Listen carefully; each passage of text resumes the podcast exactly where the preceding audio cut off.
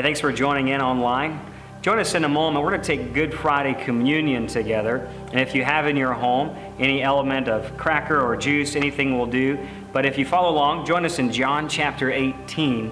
We're going to go through the story of the night Jesus was betrayed and Friday that he was crucified and see how that impacts our life together as believers. So, Pastor Christian, uh, let's talk about those final moments. Okay, so we know that it is Thursday night. Right. Thursday night, Jesus has gathered all of his disciples together for the Last Supper. There we see Judas's betrayal. There in the upper room, we see the washing of the disciples' feet. Right. We even see where Jesus himself shares from the same cup of Judas, who has already betrayed him, um, and that kind of thing. Yeah, the impact, thing that, matter, that impacts me the most in this moment is you see Jesus already knowing that you're just going to betray him. Right. And so he takes a moment, gathers his disciples together. They have the Passover meal, which he will change into what we'll call the Lord's Supper or communion. But he takes off his outer garment and takes the place of a servant. And that's really powerful in a lot of ways. John, the apostle, would want us to understand it like Paul did in Philippians that Jesus laid aside his divine privileges, came to earth to die. And in this moment, here you see Jesus in a sermon saying, Hey, I'm laying aside my robe and I'm going to take that position as a servant. Even he goes even further, and the, the disciples didn't know this at the time, but they would reflect on it later, is that Jesus would take the, there would be four cups of the Passover meal. He would come to the third cup, the cup of redemption. And he took to Judas, would be sitting on his right, John the apostle on his left, and he took this piece of bread, or we call it a morsel or a sop, and he would dip it in the shared cup. And he would give it to Judas, which historians say is a sign of friendship and favor. So here we have Jesus blessing the very person who's going to betray him. And that, I think that speaks volumes for us today, uh, for who we are as believers. That is powerful. That is powerful. So after the Last Supper, here's what we see. After the Last Supper, we see where Jesus goes to pray in the Garden of Gethsemane. And it says that he prayed so fervently Right. that the drops of sweat became blood. Right. And you can think about him as a human in that point because sometimes we think about Jesus just being this divine guy. But here we see him even more as a man, that he is so filled with agony and that his physical body is so affected. So he's a human, he's a man. And he's even willing, says, his Father, if it's possible, let this cup of suffering pass from me. But at the end, his spirit prays, Not my will, Father, but your will. And it's a challenge to even us as believers. Hey, Jesus was a human, and he struggled with this, and he came through it, and by his spirit, you can do the same. Right. Good. Right. And so uh, as we're moving on after the Garden of Gethsemane, we see where Jesus is arrested. Right. We see where he was betrayed with a kiss, and then and then as they asked him who he was, everybody had fallen down. Uh, we also see where uh, Peter tries to help out Yeah. his his Lord and Savior a little bit there. Right. I realize that story where Peter chops the ear off of the high slave and Jesus puts the ear back on. Yeah, I think in that moment, one of the things we want to take in is that here's Judas and the Roman soldier, or the, the Jewish high priest soldiers the, of the temple. They've come. Judas betrays him with a kiss, and they say, Who we're looking for? We're looking for Jesus of Nazareth. And he says, I am he. Mm-hmm. In that moment, as soon as he said that, when he says the words I am, that's the same words that Moses heard I am that I am with the burning bush. It's the same word we would say for Yahweh, the God that is. He is the God who is. And so you think about this for the Apostle John and these other apostles who write this, it's that Jesus declared his name in a sense. And when the Word of God, the Logos, who in Genesis chapter 1, when he spoke, man, light came into being, creation came into being, all of the, I mean, he said it was so and it was so. Mm-hmm. Here's that Word of God, the Logos, saying, I am He. And at the power of His name, people fall. Right. Uh, demons have to flee, people tremble. So we learned something there is that He went willingly. He wasn't taken away uh, by his by somebody else's power. He lays down his life, and I think the the the Holy Spirit wants us to learn that. We we have a God who willingly gave up his life for us. And then it goes on after that, after his arrest and after he goes willingly. Right. Um, uh, we see where now he's being put on trial. We have the Right. two trials and where he was falsely accused. Yeah, so in the night, there he's in the garden. He's prayed in the Garden of Gethsemane, uh, which is on the Mount of Olives. He's betrayed with a kiss. They've taken him, they beat him, they put him in chains. And they, they do everything wrong according to Jewish custom. They, they arrest him at night. They produce no valid witness. He's got really no charges against him. They can't charge him with anything. He, in fact, remains silent most of the time, but he will admit who he is. Uh, you'll see later on. So uh, it's a false trial, it's a mock trial. It's in the dead of night. And these guys have been trying to kill him for months, if not Right. years. And so we see that um, he's innocent. We know that he's in it by, by the way this circumstance works out.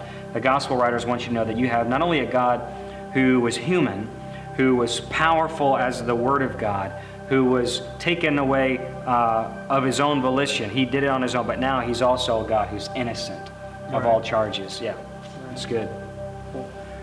Well, now we come to Friday. Yeah. Right.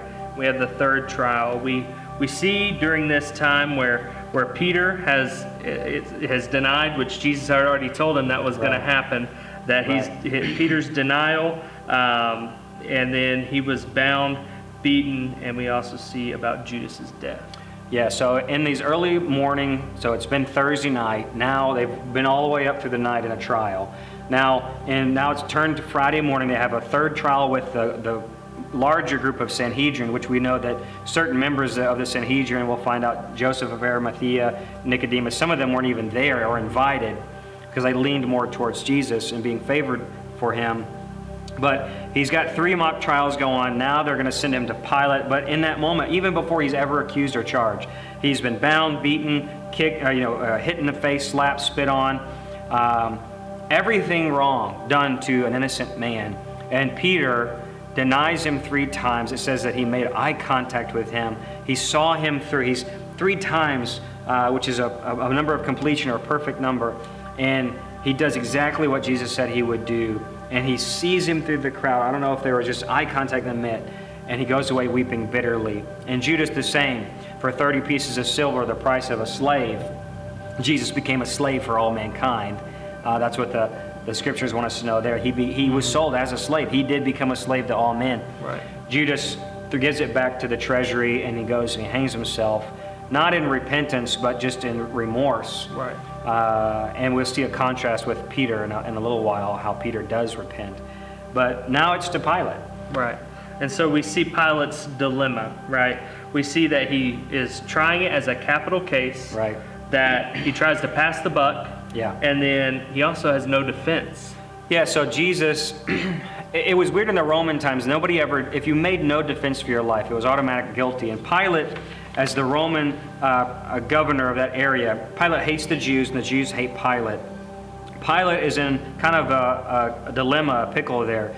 He's got people over him wanting to tell him to keep the peace, and he's got these priests riling up the crowd. And his, his concern is for peace in this festival that they're in called Passover. And so Pilate has this thing called the Ordo where he has a way to try cases. And if it in that case, he, he's, he's the Lord, he's God. He, he's the judge, jury, and, and executioner in these cases.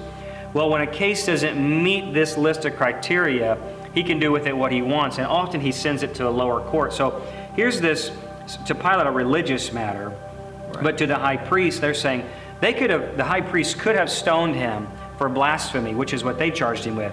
But now they want to put the buck, pass the buck to Pilate, Right. and they can wash their hands of it.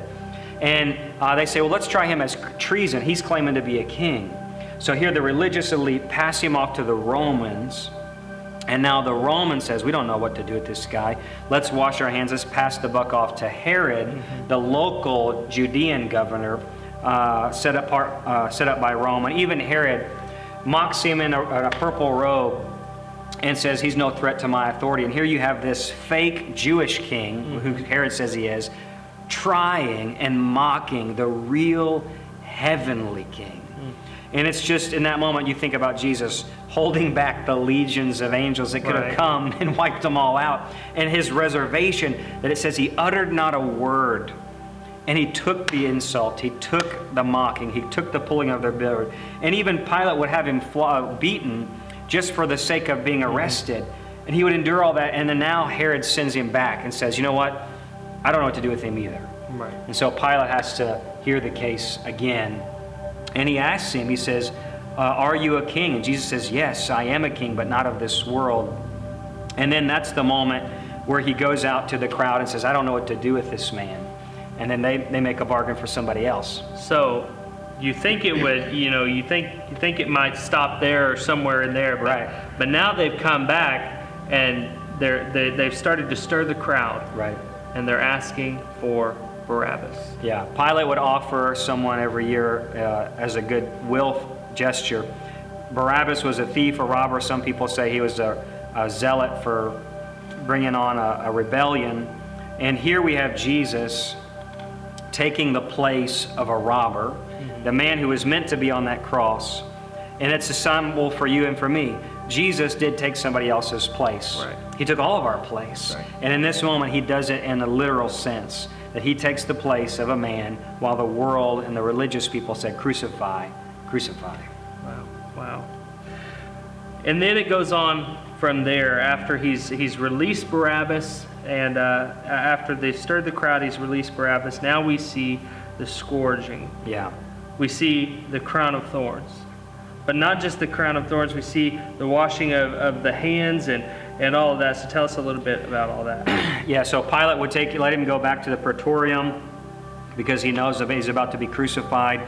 He would be scourged, which was be whipped 39 times with this thing called the cat of nine tails, which was uh, uh, a, kind of a, a throng of, of, of pieces of leather with glass and bones and chips of things on it. Be whipped, much like you see on the movie Passion of the Christ. Most people would die and not survive that moment, but we've been told by the, the the, the Gospels that he had an angel had even strengthened him ahead of time for this moment because he had to go all the way for us. Right. And so they mock him, they beat him, they pull out his beard, they put a crown of thorns on his head, much like this one that I made years ago. And why that's significant is that in Revelation, we see Jesus as this man with a scepter in his hand of, of justice and, and righteousness, or the foundation of his throne. He's got a robe of righteousness on him, and upon him is a, a thorn, a crown, sorry, a crown. But and while everyone in Revelation is laying their crowns down, here is mankind crowning him with thorns. Why thorns? In Genesis, it says that thorns and thistles this world would produce because of the curse upon Adam and Eve. And here we have, in that moment, mankind crowning the innocent, powerful, willing, sacrificial, vicarious Lamb of God and crowning him with the curse that we all bore. Mm. And so symbolic in that moment that it had to be a crown of thorns. And just sometimes we just get off the pain of what it would mean to have this put on your head. Right. But it really was symbolic. He bore our curse and we took his righteousness away. Now let's talk about the way of suffering. In that in that period, we see uh, uh, Simon from Cyrene. Um, we also see where he's brought to uh, Golgotha, which is the place of the skull. Tell us a little bit about that. Yeah, so he would be forced to carry his own crossbeam all the way from the, the praetorium where he was being tried, all the way up the hill to a place outside the city gates. Uh, even the author of Hebrews would even talk about that, how we must go out with him outside the gates, because in uh, the Bible days, not only did they have a sacrifice on the altar of the lamb, but they would take the scapegoat outside the gate uh, the one who would bear the sin, and they would lay their hands on that scapegoat, and that goat would go off into the wilderness to die. Right. Uh, Jesus becomes that. He goes outside the gates to a hill where many times they would have multiple crosses up. It'd be a place of blood, of death, of, of flies. Many men would be out there to, to hang on the cross for multiple days of slow, agonizing, painful death. Uh, even the birds would be coming to pick off the flesh. And so this would be a very uh, common scene but also a very gory. That Romans knew how to make the suffering, so they take him there and they affix him uh, to that cross while many passerbys watched. He would have been naked, and his uh, palms would have been nailed, his feet would have been nailed. Uh, and it was everything of they could do to torture you. And as you were up there to, not only is his back totally ripped open, but he would have to pull himself up on that cross to take a breath and lower himself down as his lungs slowly uh, would fill with fluid. And there was how you were meant to die, slowly, basically drowning in, in, in not only the pain, but the drowning uh, of the internal fluids. Wow. So not only did he have to carry his cross the entire way, and he, he had a little bit of help along the way, but that's Right, probably Simon of Cyrene, He yes. could not carry it. He just physically was so Right. uh, battered and bruised that, that he could not. So he had he had that help along the way, and then we make it to the cross. Right. The cross where they cast lots. We see the thieves, and where they ca- or, uh, they, they cast lots, the thieves, and we see where John was the one who went all the way. So Right. Tell us a little bit about. So you have you have they're casting lots, fulfilling biblical prophecy over his garment. He had one single piece of garment. They didn't want to divide and, and cut it up, so they cast lots for it, uh, which is what Psalms had said before. Uh, we've got one thief that goes with them to paradise, you know, on that day that says that Jesus is even a friend of sinners. He saves even those uh, right there at the very end. That's his heart. He's always saving people. And then you have John. And John is the only one, while Peter has denied and gone off, all the other disciples have gone off and fled. John is the only disciple that makes it all the way to the cross, which is so very important. Here's John, called the Son of Thunder, who wanted to call down fire from heaven on the Samaritans years ago, who, like Peter and James, were the top three, but always getting in trouble with misunderstanding things and willing to go all the distance with Christ was questionable, not always understanding. But in this moment, John would be the one who take Jesus' mother, be as a son to her. And I think that moment would, would have uh, changed John's life. To be the one who was there with him, to see the suffering, to be in all the court cases with him. Uh, and no doubt that night, as they took him off, I think John probably helped. I think, in my personal opinion, I think John probably had blood on his hands. I think he had blood on his shirt.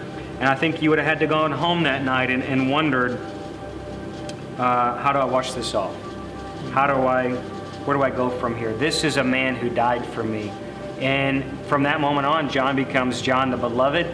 He writes all these books about love 1 John, 2 John, 3 John, even in his gospel that we're reading here tonight.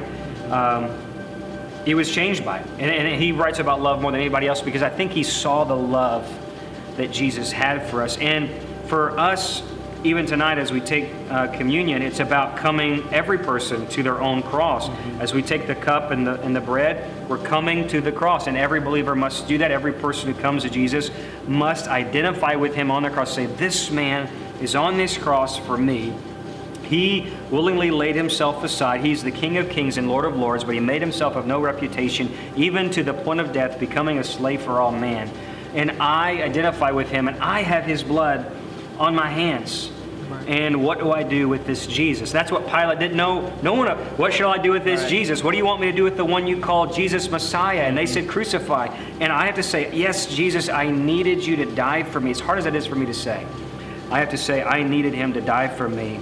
And I identify with your, yes, I receive your blood. Yes, I receive your body. I accept the sacrifice of Jesus Christ. So that would have been a dark day. Uh, we see the earthquake, and, and everybody was in awe. Yeah. And then we also see about the, the, the not breaking of the, of the legs.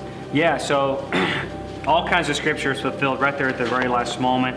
One, or the darkness comes over the land. Jesus cries out with a loud voice, uh, several things from the cross, but he says, you know, why have you have you left me? Which is what the psalmist said in Psalms 22. Is also he says it's finished, and he lets his spirit go. I think an interesting point I didn't mention too is he doesn't receive the myrrh.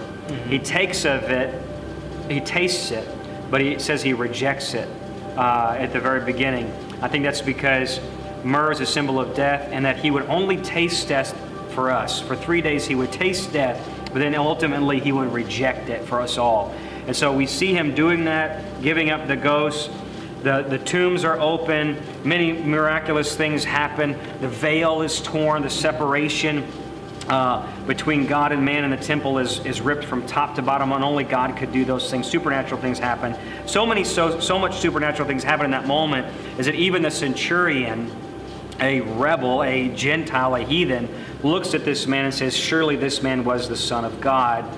All the while, while the Lamb of God was dying outside the gates, the religious elite are in the temple sacrificing their lamb. And I think their sacrifice was interrupted because the real sacrifice was happening right. there on, on that hill of the skull.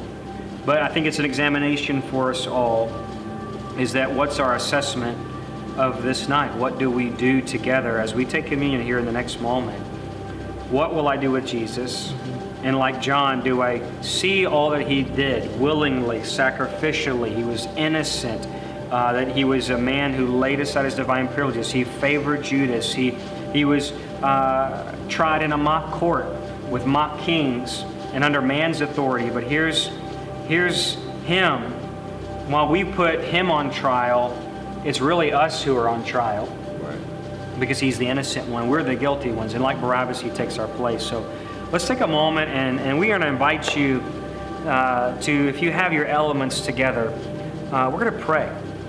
And what are you going to do with Jesus? Like John, will you go to the cross with him, see that his blood is on your hands, and give up and lay down your life for him, identify with him, and from this moment on be changed by his love? And so, we John, if you have that cracker that element and that juice. If you take that here as we do as well. And Pastor Christian is going to lead us out in prayer over his body, and I'll lead us out in prayer over his blood. Hold the emblem in our hand. Father, we just thank you, God. God, as we come before you, Father God, and we and we take this emblem, God, that we do this in remembrance of you, God. Yes, Lord. We do this in remembrance of the stripes that were bore on your body, that were broken and battered and bruised for our iniquity, God, for our healing, so that we could have eternal life. Father, as we partake of this, let us not let us do so, God, in the right way, Father. God, in, in a holy and a pure and a righteous way that is pleasing unto you. Father, we thank you. Thank you so, so much. Let us not forget all that you've done for us. In Jesus' name, amen. Amen. Would you partake of the bread?